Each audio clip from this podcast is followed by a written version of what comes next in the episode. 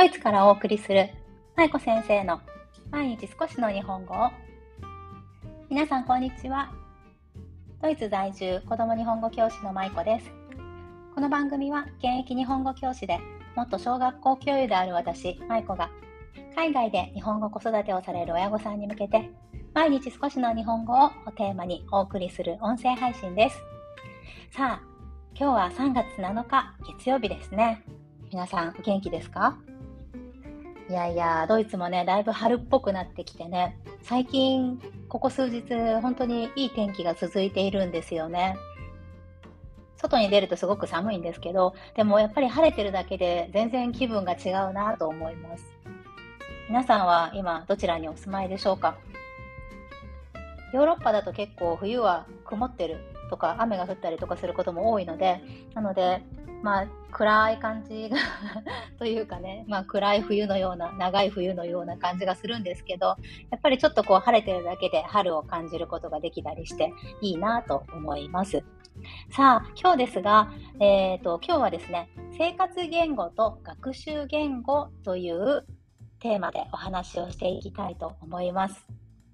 ちょっと硬そうなタイトルになってしまいましたが、まあ、内容自体は全然難しくないんで大丈夫です。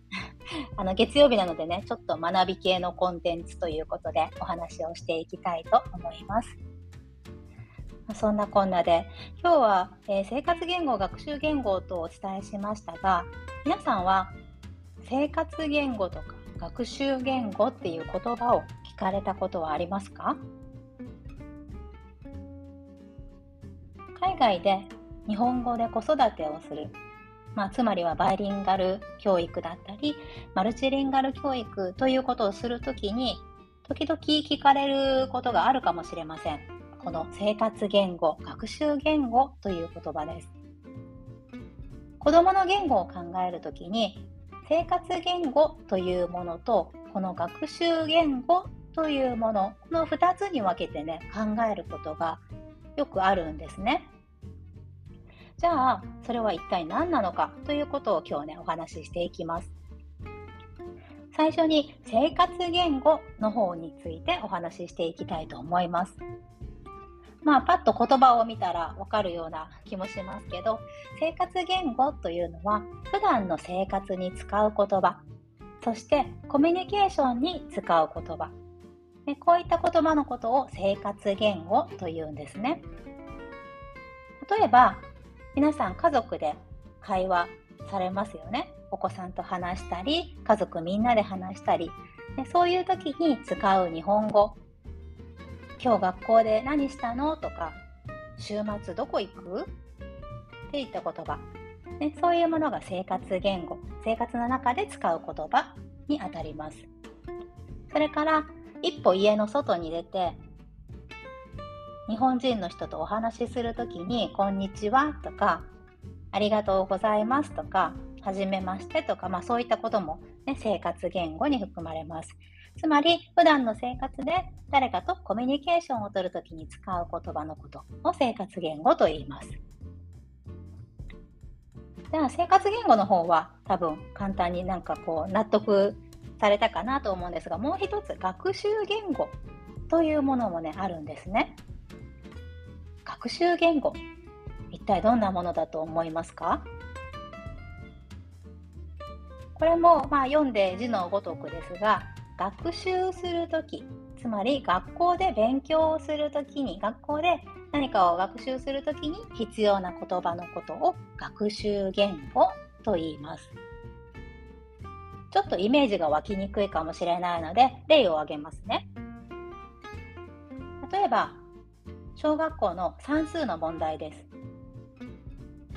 右の図で直線「あ」と「い」と直線「う」と「え」はそれぞれ平行です。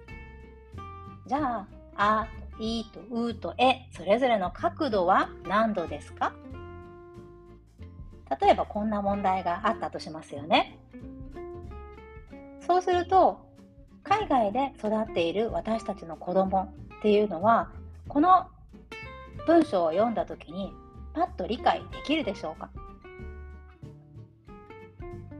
日本で育っている子どもたち、ね、日本で生まれて日本で育って日本の教育を受けている子どもたちっていうのは多分ね何も問題なくスラスラと読めて理解ができて、まあ、正解があの答えが出せるかどうかは別ですけど、ね、問題は理解できると思います。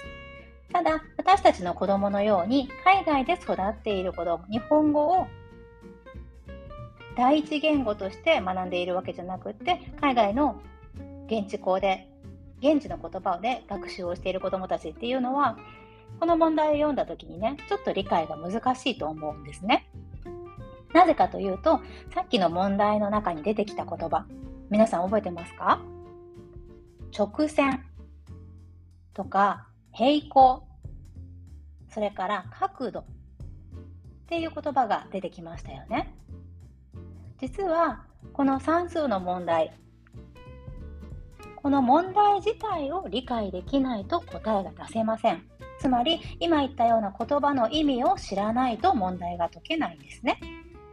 で、こういった直線とか平行とか角度、学習するとき、勉強するときに必要な言葉のことを学習言語って言うんです。他にも、小学校の社会科だと、例えば、1338年足利尊氏は征夷大将軍になり、京都に幕府を開きました。まあ、こんな一文があったとしますよね。教科書に載ってますよね、こういうのね。じゃあ、これを私たちの子供が理解できるかというと、やっぱりちょっとこう引っかかっちゃう学習言語が出てきましたよね。皆さん分かりましたか？征夷大将軍それから幕府、ね、こういった言葉を知らないと理解が難しい、ね、こういうふうになると思います。ね、こういったものを学習言語というんですね。ちなみに この1338年足利尊氏が京都に開いた幕府は何でしょう？皆さん覚えてますか？ちちちちちち正解は室町幕府です。はい。というどうでもいい余談を挟みましたけど、まあね、つまりはこういった言葉のことを学習言語というわけです。で、皆さんも感じられたかもしれませんけど、生活言語。さっきお話しした普段の生活に使う言葉、コミュニケーションの言葉ですね。それに対して、この学習言語っていうのは、なかなか身近でないことも多いんですね。例えば、征夷大将軍とか普段使わないですよね。それから、なんだろう、うんと因数分解とか、あとは光合成とか、ね、そういった言葉も学習言語にあたりますね。生活言語っていうのは文字通り生活の中で身につけていくことができます。一方で学習言語というのはお話しした通り生活の中で身につけることが難しい。つまり意識的に学んでいかないと身につかないものなんですね。皆さんご存知の日本人補修校、日本語の補修校ありますよね。あの補修校っていうのは、この学習言語を学んでいくところっていうふうに考えてもらってもいいかなと思います。普段の生活の中で身につかない学習言語を学ぶところ。まあもちろんそれだけじゃないんですけどね。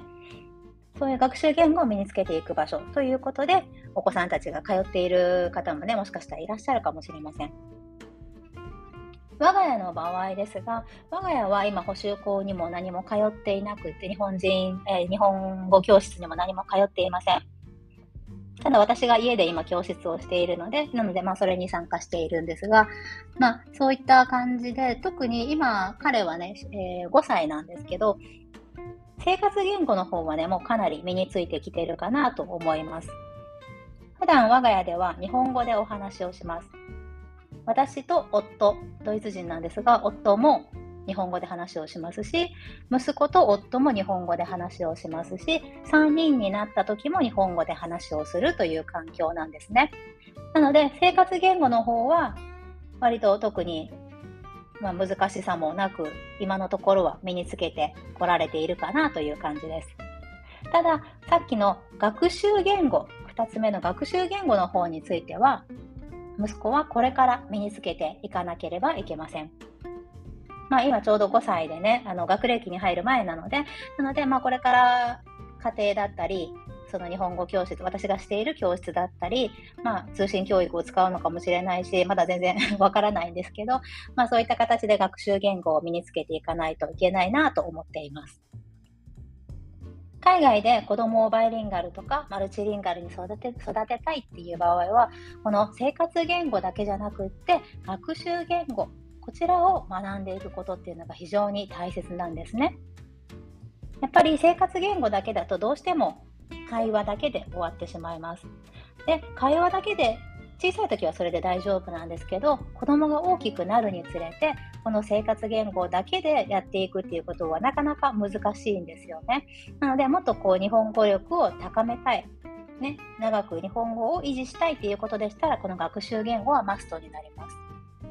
そしてこれをどういうふうに学んでいくかっていうことは家庭によります。皆さんのご家庭ではどうされているか私はわからないけど、まあ、補習校に行かれている方もいらっしゃるでしょうし、お家でお母さんとかお父さんが教えている方もいらっしゃるかもしれませんね。なので、まあ、いろんな方法があるんですが、この学習言語が非常に大切になってくるというお話を今日はさせていただきました。で、この生活言語、学習言語については、先日お話しした日本語子育て講座という私が今行っている海外で生活をされる親御さんに向けてしている講座があるんですけれども、そちらの入門編の方で詳しくお話ししています。でこの入門編とあともう一つ発展編というのを今月新しくリリースしたんですが今こちら両方とも同時開催で入、えーと、お申し込みの、ね、募集をしていますのでなのでもしよければぜひご参加ください。こちらは1週間いつでも好きな時に受講できる動画配信講座となっていますので、時差とか、それから、ま、皆さんすごく忙しいと思いますので、あの自分の時間、好きな時間に受けれるということで、皆さんの好きな時間に受けていただけるような講座になっています。日本時間の3月17日木曜日、日本時間の、えー、夜6時から3月24日木曜日の夜6時まで、ちょうど1週間ですね。この期間の中で受講いただくということになっていますので、もしご興味ある方は、こちらの、えー、キャプションの方にリンクを貼っておきますので、よかったらご覧ください。続々とお申し込みいただいててね、本当にありがたいなと思っています。締め切りが3月15日の火曜日になりますのでね、もしよければどうぞ覗いてください。はい。ということで、今日は生活言語と学習言語というテーマでお話をさせていただきました。いかがだったでしょうか？今日も最後までお聴きいただきありがとうございました。では、今週も頑張っていきましょう。舞子先生の毎日少しの日本語をまた明日お会いしましょう。ほな、またね